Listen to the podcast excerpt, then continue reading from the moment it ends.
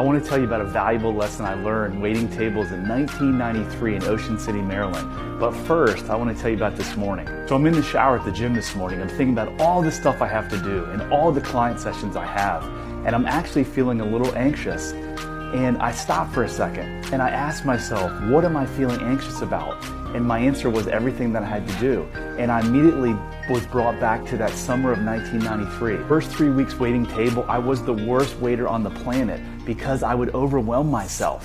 Then one day I walked in the restaurant and I said, I can only do what I can do. From that moment on, I started to think, okay, if I'm to serve a hamburger, I might as well bring the ketchup. And everything changed and I became a really great waiter.